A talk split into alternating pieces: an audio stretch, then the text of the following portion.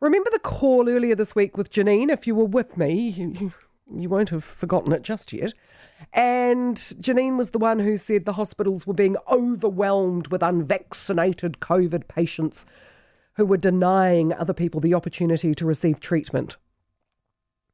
And then we had the febrile Jan yesterday, who was terrified of latte drinking Aucklanders coming to the South Island because everybody in the little retirement communities that she lived in would end up dead. And I remonstrated with both women, one in strident terms. Yesterday I was far more restrained. Warp and weft, people, warp and weft, that's how it's done. I said the hospitals were not being overrun with COVID patients. They might be overrun, but it wasn't with COVID patients. And I have also said time and time and time again that if you get COVID, all the stats, the chances are, the risk analysis is that you will be fine. Some people won't, and they are unfortunate. But the vast majority of people who get COVID will be fine. Well, that got the Loveys completely up in arms. And when Janine said I should be grateful to the government for looking after us, that is when I lost my cool. But that was another day. Today, we're going to look at the announcement from Health Minister Andrew Little about extra funding for hospitals, and thank heavens for that. You know, it was a, a boost in funding across the country for all of our beleaguered hospitals, 36 hospitals to be upgraded, and a 644 million health funding boost.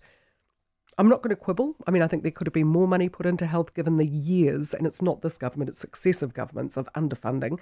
But, you know, yay, good for the funding. So the announcement was made Within the body of the press release was this quote from the health minister. Andrew Little said, Throughout the pandemic, there had never been more than 11 COVID patients in ICU at any one time. That's across the country. Never more than 11. Andrew Little said the vast majority of people who get COVID won't need to go to hospital, let alone need an ICU bed. Increasing ICU and high dependency unit capacity, said Andrew Little, is part of the wider plan to rebuild our health system. Now, I'll just repeat that for the Janines and the Jans. It's what I've been saying all along. The vast majority of people who get COVID won't need to go to hospital, let alone need an ICU bed. Are we all going to take a chill pill now? Janines and Jans around the country. Those people who are terrified of vaccinated Aucklanders travelling to their part of the world. Of course, the vaccinations and the circuit breakers of lockdowns were part of protecting the health system. But please, can we just get a little bit of sense, common sense, into the conversation? Like if you heard some of these callers, honestly, I had a an email last night from a man who felt that Jan, that Jan was a setup, the one from the South Island. He said, "You're just making up these callers." I swear to you, I'm not. There are people who are genuinely that fearful. They're not looking at the numbers. They're not looking at common sense. They're not looking at anything other than the stay home, save lives, which was last year's message, which was very effective at putting the fear of God into all of us and making us stay home. We don't need that message now. And the Prime Minister's tried to turn that around and she's tried to give different messages to say that, yes, COVID is with a Delta is within the country, but with vaccinations, we should be fine. She was a victim of her own success. That, that fear mongering and the modelling, for God's sake, that had bodies stacked on the side of the road like so many double burgers. You know, it didn't it didn't happen for a number of reasons. Andrew Little told Mike Yardley this morning that the announcement of 23 new intensive care and HDU beds was just part of the wider plan to rebuild the health system. The reality is, when you look at the track record, the numbers of patients going into ICU have been actually way lower than, than ever expected, and actually than, well, than what's happening in other countries. That is good luck, though, is it not?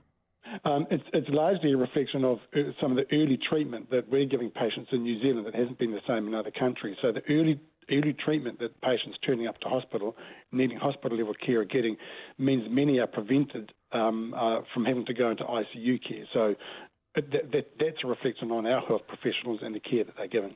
So, yay for our health professionals, yay for the different treatment. And again, this is something that's really annoyed me when people have tried to compare London and New York to New Zealand.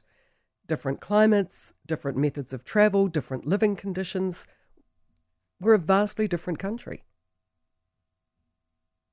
When you've got people crammed together cheek by jowl in the middle of winter, then any virus is going to move far more quickly through a population. In the middle of summer, where people aren't living on top of one another, the viruses don't have as much opportunity to spread.